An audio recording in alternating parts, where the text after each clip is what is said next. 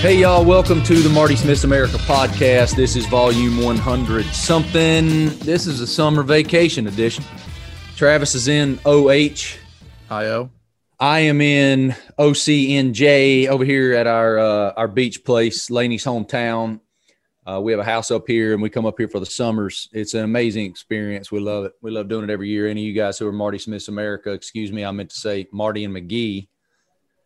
Any of you guys who are uh, avid listeners of Marty McGee know that I broadcast live on Saturday mornings from the summer from up here. And one of the things that you guys seem to find hilarious is when I ask McGee to hold on just a minute so I can tell my children that, hello, I'm broadcasting live to the globe. Can y'all please hold it down, whatever you're watching on YouTube and your conversations about what you're having for breakfast? And that's a, that is a segue to let you guys know that uh, same situation here. You're going to hear dogs barking, birds chirping, random conversations in the background about whatever.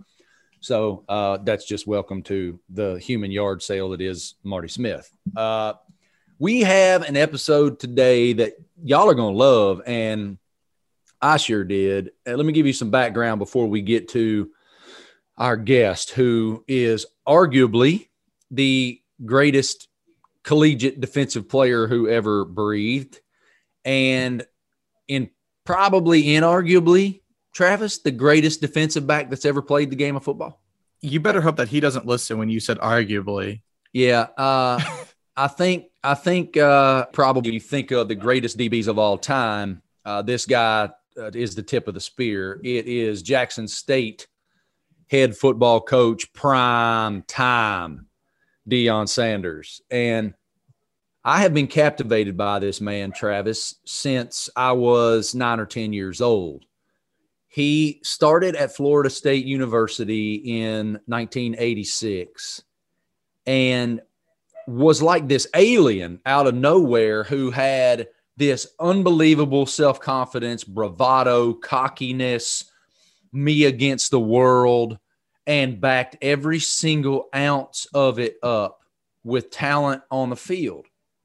And I said that to Deion in the interview you're about to hear. I had never, you know, I grew up in the country on a on a farm, uh, you know, out in Appalachia. And so when we see this dude in the tracksuit with the chains and the whole thing, and he has this unadulterated, uninhibited self confidence, you go, wow, what is this?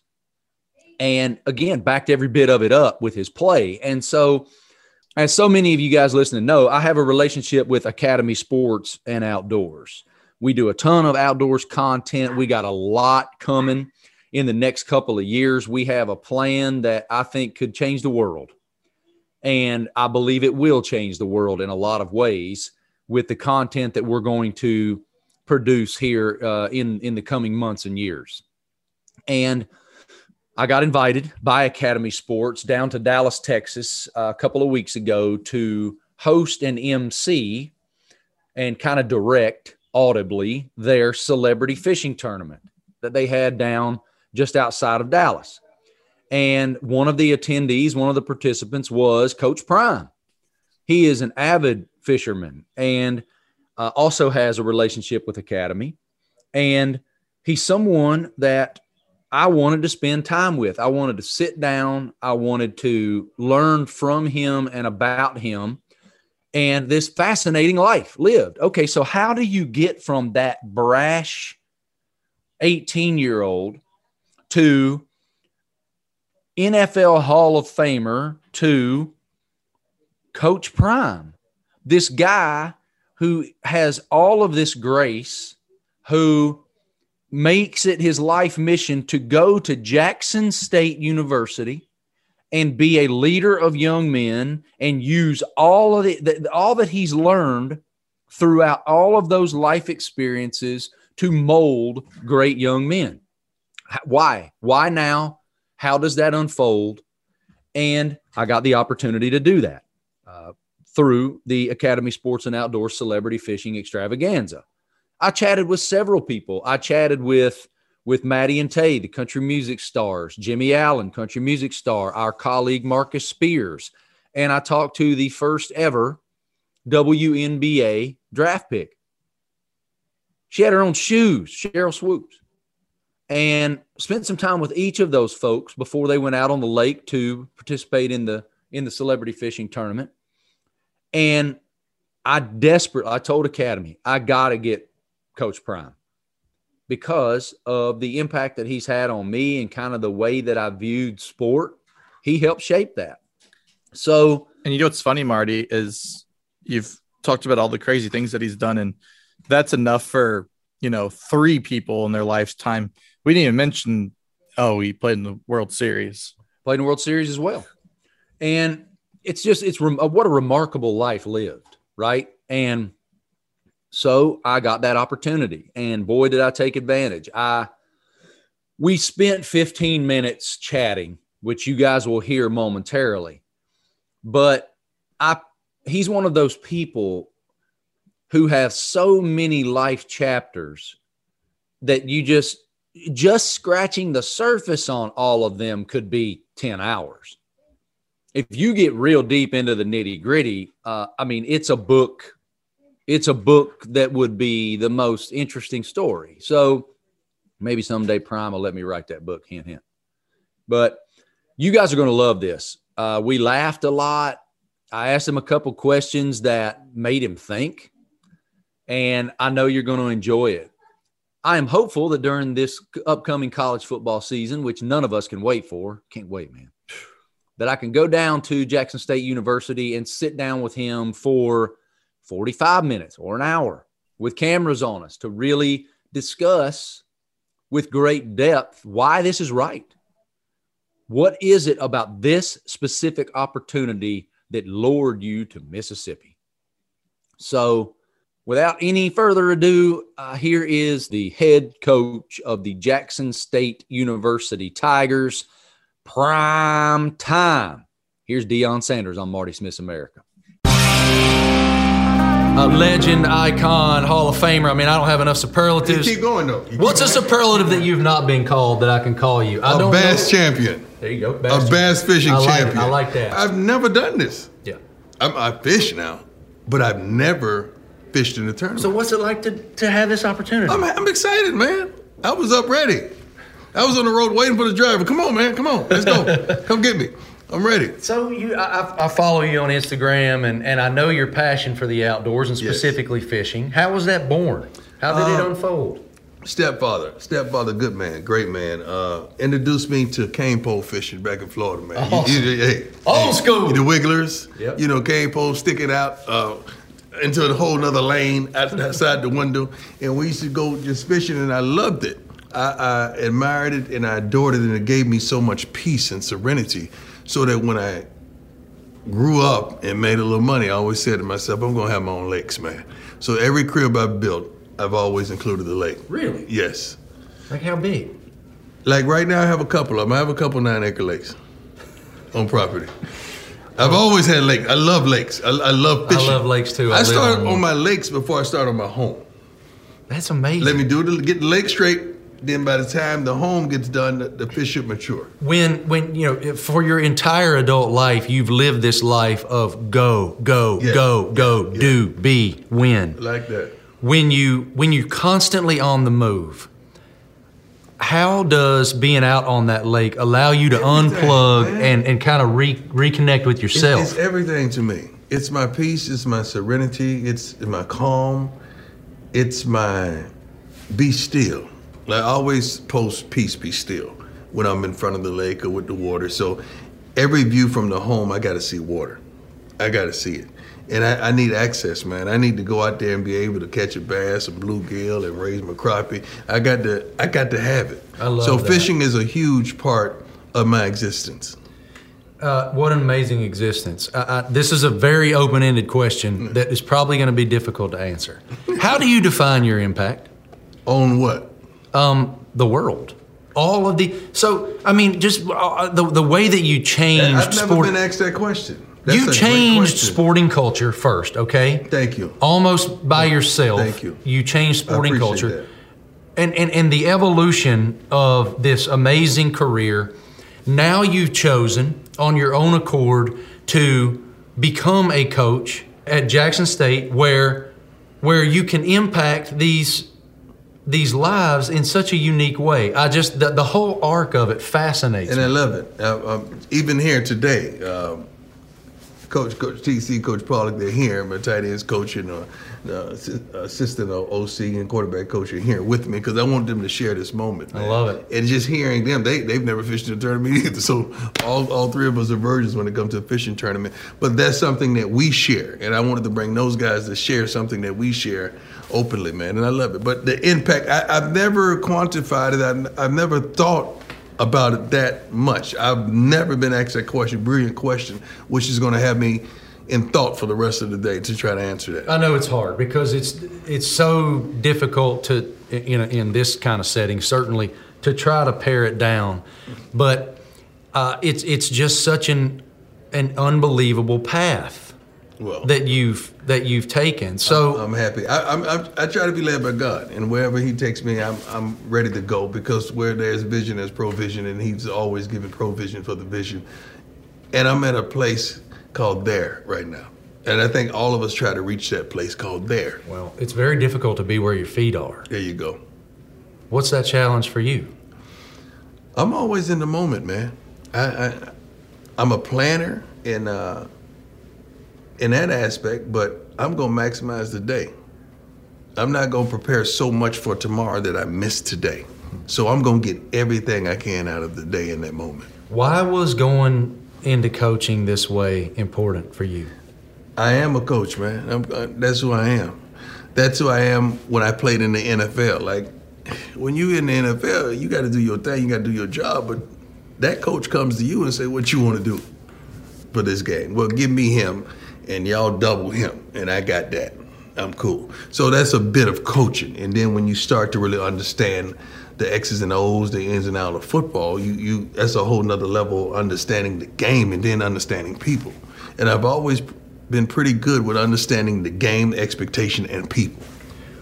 You played for Bobby Bowden.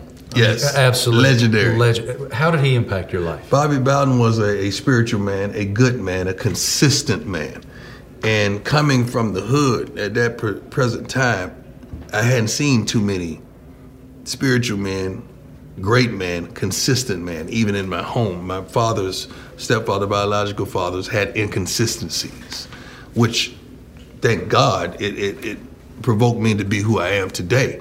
But seeing that man and the consistent as he as he was, but then on top of that, Mickey Andrews was my guy.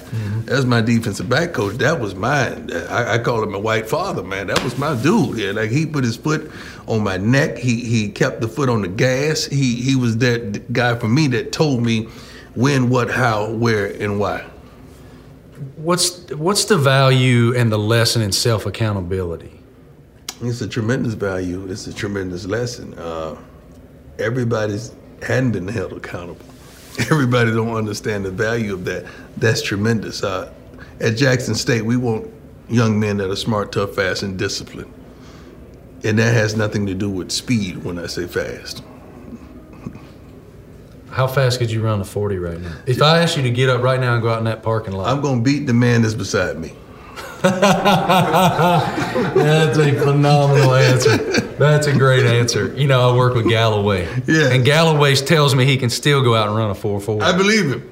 I believe he's one of the fastest human beings on field that I've seen. Uh, he's an unbelievable dude too, man. He's a phenomenal good, he's man. a good person. That's why he's still going. But he's a he's a great guy. I wish I would have played with him. I don't know if you've ever told you. I was the one that told Jerry to go get him. Really? Yes. He did not tell me that. Yes. Why? What, why? Why did you? Why did you feel that way? when I played this game, I measured a guy on how I felt about him. Like if a guy could give me problems, I felt like he could give a lot of people problems. And his speed was something that I had to take note of. Anybody else, if you can't, if you don't threaten me like like horizontally, I don't feel you. You can't. You, what you gonna do? what you gonna do? And he was one of those guys that that that made you think. And I wanted them a part of what we're trying to do, win another Super Bowl. And so Jerry to go get him, and Jerry Jerry's that kind of guy. He's gonna go get him. We got to make sure Galloway never sees any of that. we don't need we don't need him knowing that Deion just said that. Uh, uh, what what what wide receiver that you faced did you respect Jerry, the most? Jerry Rice. Jerry. Yeah. And, and I know this is a why. Jerry. What made was, him uh, different? Jerry was everything as a receiver. Um, some guys was big and physical, like Mike Irvin. Some guys vertically um, was gonna kill you. Uh, Randy Moss. Jerry had both. He could score from anywhere on the field. He could run routes, and he was well conditioned. Most guys, I could bump and run, and I'm gonna weigh you down by halftime in the third quarter. You know, because just getting off the jam and running with me the whole darn game was gonna wear you down. Jerry was in shape. He was in con- conditioned, and he was a student of the game. So he thought about the routes before he ran them on me. Who in the league right now in the defensive backfield reminds you of you? Nobody. Nobody. I thought you might take- say Jalen. it, it take. I love Jalen. That's I like that's like my son. It takes about five five guys to to. It it takes about five guys to build prime. Cause you gotta have that, that speed, you gotta have that that that that thought process, that Florida swagger, you gotta have that je ne sais quoi, and you gotta have that that athleticism and that ball skill that hey hey they don't, God don't make that no more, man. God don't do that no more. My favorite part of the answer is that you looked directly in the camera Yeah. and said every bit of that. That's Yes. ama- that's amazing. Yes. Where's the confidence from? Um Where? How does how does that you're good. You're good. The confidence. That's my natural odor, by the way. It's my natural odor. It, it can't. It does not come from anything that I was birthed through. My mother, my my father's. That comes from television, man. I watched a lot of TV when I was a kid. So I took a little bit of that, I took a little bit of that, a little bit of that, and I incorporated all that in myself. Like like like my guys growing up was was OJ. Not not the OJ that y'all know, the other OJ Simpson, the Renthal James Simpson. Um, that guy, because the way he treated his teammates and the way his teammates rode for him on on surpassing that that, that rushing record. Dr. J, Julius Erving, he was he was the MJ. You know, he was the professional. He he didn't even have a PhD, but they called him the doctor. Hank Aaron for for just staying focused on on all the racist remarks in the home run title, and he surpassed it. And Muhammad Ali, man, his confidence, his swagger, his his thought process of everyone and everything that was going on around him, and he cared about everything and anybody. So all those guys, I took and incorporated them in myself, and I created Prime. That's a bunch of, of men who were unwilling to compromise. There you go. Which is that, that's a go. unique thread Yes, among those guys. I, I noticed that you've gone from like numbers and crosses and whatnot I'm to Coach. Diamond encrusted whistles. Yeah, I'm Coach Prime. You know what? It's so funny that this was a regular whistle. Then I thought about, you know, the parents that I'm re- the ki- of the kids that I'm recruiting are in my demographic, so they were probably Prime fans at one point. And when they meet me, they expect Prime. They don't expect Coach Prime. They expect Prime. So I got to give them what they expect. Great philosophy. It's, is- That's it the truth. it- it's an authentic philosophy. it's really, which- it's really the truth. which I like. Uh, fathers and sons, Mm-hmm. and the opportunity to be in the competitive arena, fathers and sons. Yeah. What's it, what, what's that mean to you? It it means a lot because I'm I'm coaching not only a, a wonderful uh, array of kids, but I'm coaching my two sons, and it's sometimes I forget that they're out there at practice because I'm so assumed and consumed with what's going on today. But to have your sons, and, and the word father means so much to me. Um, we use daddy so loosely and so carelessly, especially in the hood, like baby dad and all of that. But we don't use father, man. So when you start talking about father, that's somebody who's clocking in and clocking out and who, who's really there and it really is doing it and really is living up to that name that he gave you, that last name, not the first, the last name.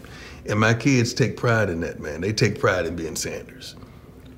And that has a lot to do with what the father did and who he is currently. Being present. Yes. I, I, I don't have to be perfect, but I got to be present. All right. The one thing that he said that, I mean, you heard me say it there, cracked me up was we were talking about Galloway. And Joey swears, Travis, he could he could get out of his suit right now, put on some shorts, and go run a 4 4. Swear. This is I just thought about this. You know, I've heard him talk many years. Le Batard is I know has always given crap about how fast he could run, and we got Deion, and we've seen some active players, but we need like a, a celebrity or you know a former athlete charity 40 yard dash event. Man, we would need an infirmary. We would need medical professionals on staff because yeah, but all these all these guys say they can still do it. So the percentage of hamstrings that would pop like a rubber band would be substantial. you know, maybe I don't know, uh, a network like uh, ESPN, ESPN Plus would you know like to televise it, and if you know, I you could be the lead, you know, voice of it. Oh yeah, I'd be all in. I thought it was hilarious what Prime said. Faster than the next guy. That Uh, well, it's funny that he says that, but there's many times where they'll be talking about a guy's 40 time, and it's a little slow, and then the person will say, Yeah, but he's got next man speed. And while his 40 time may not be that fast at times, you put him out on the field and he's always faster than the person right next to him. Yeah, football speed's a different deal. I mean, you know, you Put look at I, anytime that this this conversation comes up, I think of Hunter Renfrow. Hunter Renfrow, you would not if you were to YMCA and you were choosing your pickup basketball team, Hunter'd be like the next guy picked based on the way he looks. But you put that cat in football pads, he is lightning. And I, you know, football game speed uh, is a little different thing than lining up in the underwear Olympics and running in a straight line. So, but I mean, you talk about like closing speed all time. Deion's the greatest that's ever done it. And I appreciate him sitting down and, and taking time. And I'll tell you selfishly, it was a really special moment because when he walked in the room, I mean, I don't, I don't think he knew it was me. I don't think he knew I was the person that was going to interview him. And he was so amazing to me. Gave me a huge hug. He's like, man, you are the man. And again, guys, I know you guys listening, like that sounds so conceited to even mention that, but it meant a lot to me. It meant a lot to me that that whatever I have done, that whatever preceded that moment, I never met Deion Sanders until that moment.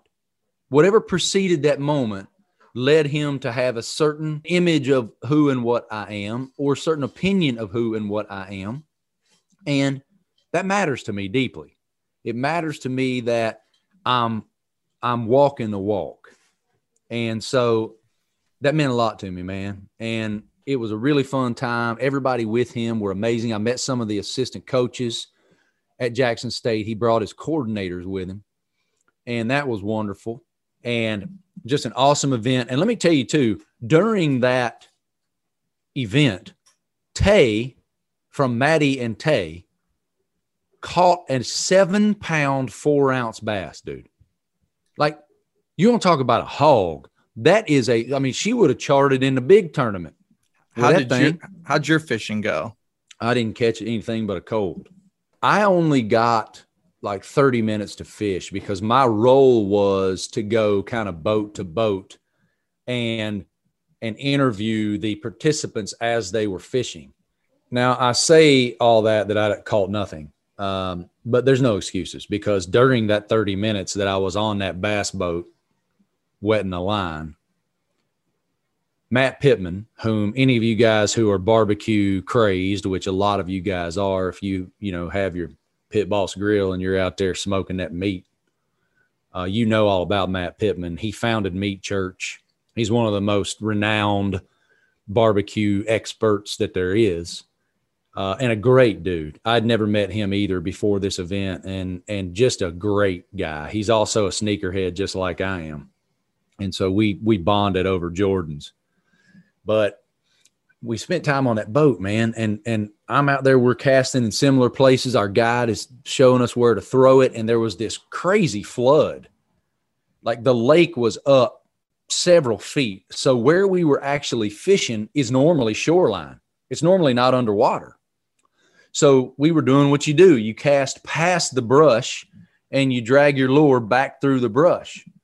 And so Matt and I are just casting away. Bang, he gets like a four pounder or something like that. And I got nothing but air. But anyway, the night before the event itself, that Monday night, Matt Pittman hosted a dinner for us. And he was on the smoker all day long. He made brisket. He made a smoked turkey that was out of this world, all these unbelievable sides. He made like cowboy corn uh, just unbelievable meal. so we sat around, drank a few cold beers, and and caught up, and and we're chatting. And at the end of the night, he had made this smoked pecan dessert, and they it, uh, it was like a pie kind of cobbler thing, and then they slapped this Texas vanilla ice cream on top of it, and everybody there implored me you got to do this. You have you, you have you have to break your diet for at least yeah two to three bites. Drink one less cold one and eat that. So I did. Travis, it was sin on a plate. It was sin in a bowl. Like I've never tasted anything like this before. It was it was unbelievable how great it tasted. And and it was funny when I took the first bite, Justin Martin, who any of you guys who know the Duck Dynasty guys, Justin is one of Willie and the Robertson boys' best buddies. He's one of the Duck one of the Duck Dynasty characters, as it were. One of the one of the members of that group. Whoa, y'all hear my dog? Oh, Sadie's got something on her mind. Something, probably a bird or a rabbit. So Justin started laughing out loud. He said, he said, um, he made Laney crack up on social media because he took a bite of that and he said, uh, "That'll make you put back something you ain't even stole yet." Justin is like Captain One Liner. He has all these one liners, man. He's a, he's hilarious and a great dude. I'd never met him before either, and so it was just a really great couple days of fellowship and fishing and fun there, and family. Is there anything more relaxing than going out on a boat and just fishing and just sitting out there and having, you know, if you can, a cold one or two, but just to sit there on the water. No, um, I love fishing so much. And that's one awesome thing about my relationship with Academy is we do a lot of fishing. A lot of the content that we have produced already in our traditions franchise it is the the so there is this insatiable desire among the outdoors enthusiasts for content and over the last three years, we have been fishing all over the United States of America, all over, certainly all over the South, and all different types of fishing. The one thing I've done with Academy that I failed miserably, and back to floods, uh, there was a, we went down to Mississippi and I was going to go uh, noodling. I was going to go catfish noodling. You know what this is, Travis? I'm well aware, and that's that's one thing that I don't think I could give it a try. I would. That's oh, I don't know. So I just, I mean, it's not like it was something that I was like eager, really eager to go do, but we went down to Mississippi and I met these amazing firemen who took me out, and it's what they do. They're experts in noodling. They're like they're also like YouTube phenoms because of what they've done in the in that world. And dude, listen to this. There are legit like coffins under the water that they put, they build these boxes and they put them under the water as kind of nesting areas for the catfish. And you go underneath the water, you slide your body in the coffin under the water, and you try to get a catfish. And what you want is for the fish to bite your arm, bite your yeah. hand and arm and then you pull him out of the water with your bare hands like a Neanderthal and hope it's not a turtle. So we right or a snake, God forbid. So we went and, and, tried that. Now we I never got one because of the there was it was a major flood. Same thing. We were walking through a what was normally a cotton field up to our neck, and we're never able to find any catfish because the water was really cold. The water was weird at that time. So we struck out, straight up struck out. But I'm told by my boy Josh Garza, who runs the Academy Sports Outdoors side of things, at least uh, the, the marketing side that I do. Josh said, We're going to go back and try to do that again this summer. So pray for me. We'll see how that goes. Um, hope I keep all my digits. So you're now at the shore, which had been over a year because you guys didn't get to go last year, obviously. Correct. And then I didn't know, but I see on Instagram or Twitter, you're at game seven. Oh, it was. So, when's when's the last time you went to a game as a fan? No, no, not like a hit before, a hit after, just strictly fan. I don't know. I, it's been a long time, but I did take Mia. I took my oldest daughter to watch the Hornets once. She was starting her little basketball career in in like youth rec league ball and was really interested intrigued by the game. And so I called up my boy Fred Whitfield, the president of the Charlotte Hornets, and we went down there and got some tickets and and met for she met Fred and he spent some time with her and we sat courtside and she just couldn't believe how big everybody was. and I, I, said, baby, me too. They're, I mean, they're humongous people. And, and so that I think is probably the last time. And I mean, I want to say that was it's a couple years I mean, ago. Mia just turned 12. I'm going to say that was probably five, four or five years ago. But it's been a while since I went just as a fan. And it was an interesting experience. So, let's back up to game six. Okay. We're watching game six. It, it, it's also a very different experience just to watch games up here with my family because they're so out of their minds about Eagles, Phillies, Sixers, Flyers. They're out of their damn minds. And what it is, it's like watching college football in the South. Yep.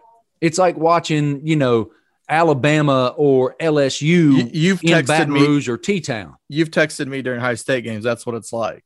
Yes, it's like watching. It's like all you all you folks out there who grow up in OH. It's like watching a, a Buckeye game as someone who grew up somewhere else, and and so so they were out of their minds for Game Six, and it was really a fun experience to to be around that kind of passion. And so in the middle of the game, I mean, I've I've had a couple pops. All of us have. And we got the boys in there. We got the whole family in there watching the game. And the boys are asking us questions and and learning about the players and all that. And so that's always fun when you're telling, you know, your 15 year old son all about Joel Embiid and kind of his story and Ben Simmons and everything that he's going through right now and Trae Young and how he's public enemy number one in cities all over the Northeast at this point. He lit up the Knicks and then he lit up the Sixers. But you're explaining all that. And I'm like, you know what, man? I'm going to just see what I can do here. So I have uh, great friends with the Philadelphia 76ers, uh, one of which is Laura Weems, who works with the team. She works for the president of the of the team. And so I texted Laura and I said, Is there any way that you can get me tickets to this game seven? I know that's a hell of an ask on the you know eve of the game or two nights before the game.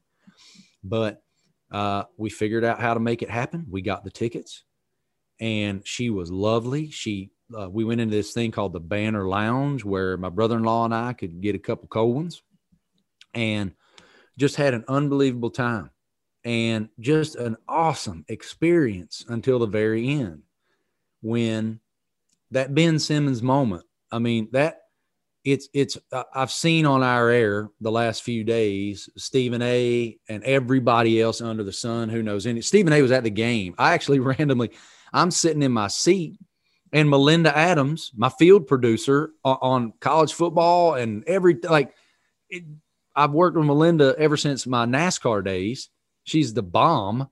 She comes walking down the stairs and she's waving at me in her mask. And I'm like, what? She was there to work with Stephen A. and I think Malika Andrews. I think she works with Malika a lot. Yeah, she does.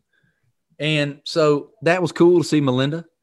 But, um, you know, I've heard everybody discussing that moment where Ben Simmons was wide open. Sadie has an opinion. You can hear it.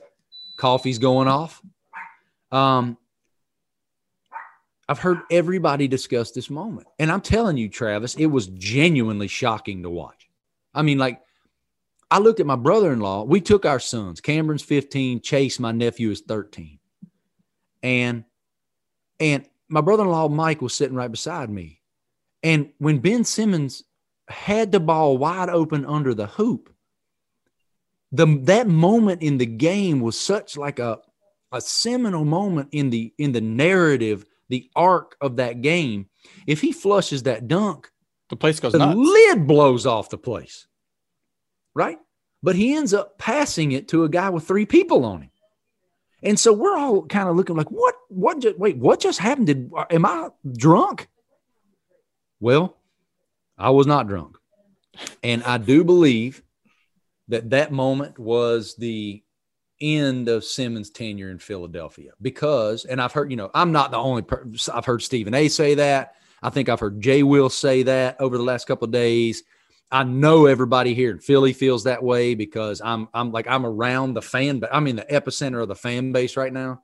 So we're like I'm just such a different, I think so differently. And you know, I'll be honest, I'm kind of all over the all over the map on this because at, like I have so much empathy for people who are going through things. And it's obvious to me, I don't know Ben Simmons. I never met Ben Simmons, and I've watched him play probably 10 times in his life, and eight of them were at LSU. So, so I, take all of what I'm about to say kind of with a grain because it's not born from a, a major catalog of depth about his career.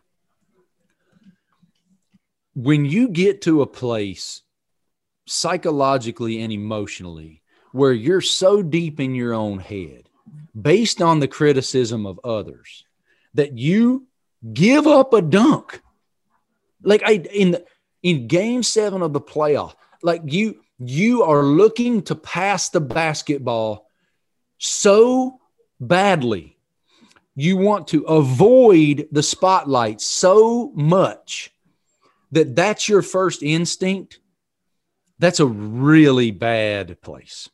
Yeah, I got to think that mentally he's just in a place where he's got to find a way to recover and a change of scenery might be what he right. needs.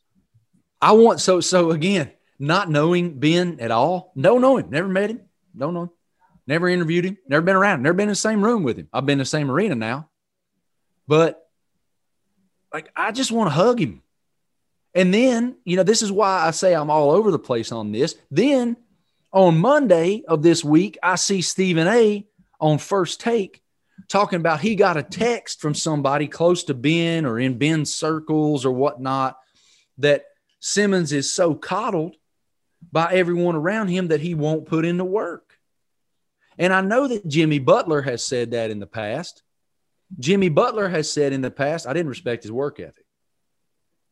So that's why I'm all over the place on this, where the empathy inside me goes, I want that man to go somewhere else to work his ass off and learn how to shoot the basketball effectively, at least shoot 70% from the free throw line, and have a great career because he's still really young, but it ain't here. And no. so it's just a really unique scenario but I can tell you, being in Philadelphia right now, man, disgust is not even a strong enough word. So let's go back to just the environment, though, because you've been to, you've kind of seen the country and the sports world open up. You've been at events with nobody and slowly, sure you know, it, it getting better and better. What was that like just to be walking into the arena and just being there? It was inappropriate four letter word awesome it was it was so off the hook that you know I was in a weird headspace too, man, because like everybody, like our entire family had on Sixers gear. I wore a gray t-shirt, you know, because the, the fact of the matter is you we're unbiased right? I mean, we're just you, you're that's kind of the way it needs to be. Well, I I think though, if you wanted to, going as a fan with your family, I think now there would have been some loser that tries to say something, but I think you could have worn a 76ers and I could. Your position there is not. I completely you know. agree with that. But as I said to Laney, you know, I took a lot of pictures, right? So when you're standing there and somebody wants to take a photograph and you're at the game and that's what you have on, and that might be the only context somebody sees, then you know, that's going to be their inclination. Now, I say that I'm going to speak right out the other side of my mouth because I wear Alabama, LSU, Miami, North Carolina, Virginia Tech, Ohio State, Michigan. I wear college gear all the time. So it makes no sense that I feel that way about the NBA, which I don't cover very rarely, right? I've only covered NBA games or players a handful of times, but I cover college football every day. So I don't know. I'm it doesn't make any sense what I'm saying, but that's just where my headspace was. But it was just a really awesome experience, other than you know the the way the game ended because the Sixers just straight up laid an egg. Uh, I will say, as a sports fan, even though I mean, like they were yelling "Fu Trae Young," like they were they were chanting "Fu Trae Young" the, multiple times during the game. The Philly crowd was, and watching that kid play, that dude is special, man. He's, that dude's he's, different. He's a killer. He is an assassin. He is a stone cold killer. And to be that size and like it, it, the what I realized watching him live, that's the first time I've ever seen him live. What I realized that you can't see on TV, at least I can't. I'm sure that the Jay Wills and the former players of the, of the like the current players of the world coaches see this. What I didn't see until I watched him real time in real life was how impossible it is for the defender to anticipate him. He's it's unreal. You can't anticipate what the move's going to be. His quickness is absurd. His range is absurd and his conscience is non-existent. He he Just- thinks when he crosses the line that he's now in range. He's in range, yeah. I mean, him and Steph are those two, are those and Dame, probably him, Steph, and Dame are those dudes in the league that have that, man. The other thing that impresses me with Trae is his ability to control his body, especially when around defenders, because he's not a big dude. So you know he's he just finds a way to get a shot off and control his body. It's it's amazing what he's doing. Another thing that was really fun about watching that game was watching Kevin Huerter.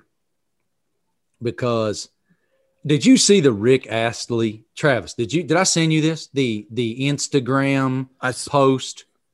Did you see it? I saw and it's funny. Uh, Van Pelt, we had him on the podcast last night. And You so had he just- Huerter on? Yeah, and so oh my gosh, that's awesome. uh, and so he is we- a terp. he asked him about you know all that stuff and he's like i'm just kind of used to it even he's like even when i went to maryland people thought i was a four-year player even though i was you know you know this big time recruit and everything just kind of i'm an unassuming guy and he goes i'm okay with it What a great, like, how fun to watch a guy like that who, quite frankly, I bet the vast majority of America never even heard of until the other night. That dude was going off. Th- they know his name now They sure as hell know his name now. And, you know, as a super uber pale redheaded man, that's my dude. i was gonna it. say uh, you just you have to root for a fellow ginger right it's like Oh, it's just man. in the bylaws No doubt. And and it, the Le Batard boys on their on their show the other day, uh, they put on on Twitter, they were like, Who is the greatest redhead of all time? or something like that. And they had like Galileo, Rick Astley, Kevin Huerter, and they didn't have me on there. yeah and there, So I responded, No, like I don't even get love from the homies, man. It's ginger problems. and there's even a four you can put four names you know four things to vote on in a poll and they, they you know that's My Man. own mother in law, last night at dinner, my own mother in law asked me if I was coloring my beard. Color. I can I see could- i can see the gray from here. Dude listen though. I had a i mean like i had not sha- i had not trimmed my beard once since the pga champion the, the sunday of the pga championship was the last time i'd trimmed my beard before monday night. That's like almost It- a month ago. dude that th- i looked like a chia pet. It was ridiculous. And but it was great sunscreen by the way. Anyway i because i uh, kirk herbstreit and i had a commercial shoot together on tuesday in charlotte all day long and i wanted to look presentable for the partner for eckrich uh eckrich sausage eckrich meats kirk and i have a deal with them for the college football playoff so i shaved probably 80% of my beard off and the pile of hair in the floor. Sadie, Sadie doesn't even recognize me. You can hear Say does not happy about it. the pile of hair in the floor was outrageous. All right. But my mother-in-law, I sit down last night. I drive into town from the commercial shoot, and my entire family is at Kessel's Korner, our favorite restaurant here in Ocean City. It's an old school 1950s ice cream parlor diner kind of vibe. We love it. They have the best buffalo chicken wrap on earth. So I walk in and sit down with my family in this circular booth in the back. I sit right beside my mother in law, Sally Kokoza. She's looking at me funny. I'm like, what? I did have on a full suit, which was odd in the first place. She's looking at me funny. I'm like, what? She goes, Are you putting a little little red, extra red in your beard these days? I said, No. She goes, You sure? She goes, It looks a lot more red than it did two days ago. I said, Well, I cut 80% of it off. And when I looked in the mirror when I got back last night, I'm like, you know, she's kind of right. It is a lot. I guess it gets browner as it sprouts and grayer.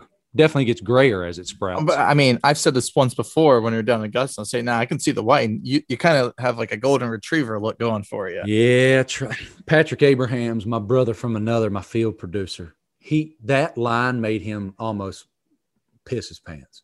He he th- thought that was the funniest like description and most accurate description he's ever heard.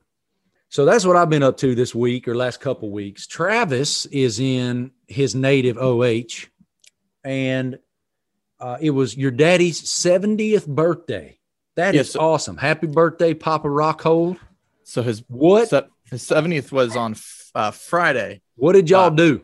So my brother and his family came up from Texas to surprise. What's your brother's him. name? I never met him. Justin. He's six years older than me. All right, Justin, uh, and, and, he lives in Texas. Yeah, he's got three kids and a wife, and so they were coming up, and so we are gonna have a party for him on Saturday. But he did not know about this party. But the party's gonna be thrown at his house, so it's like at some point the gig's up. He's gonna know about it before Saturday. So it's just like, how long can we go?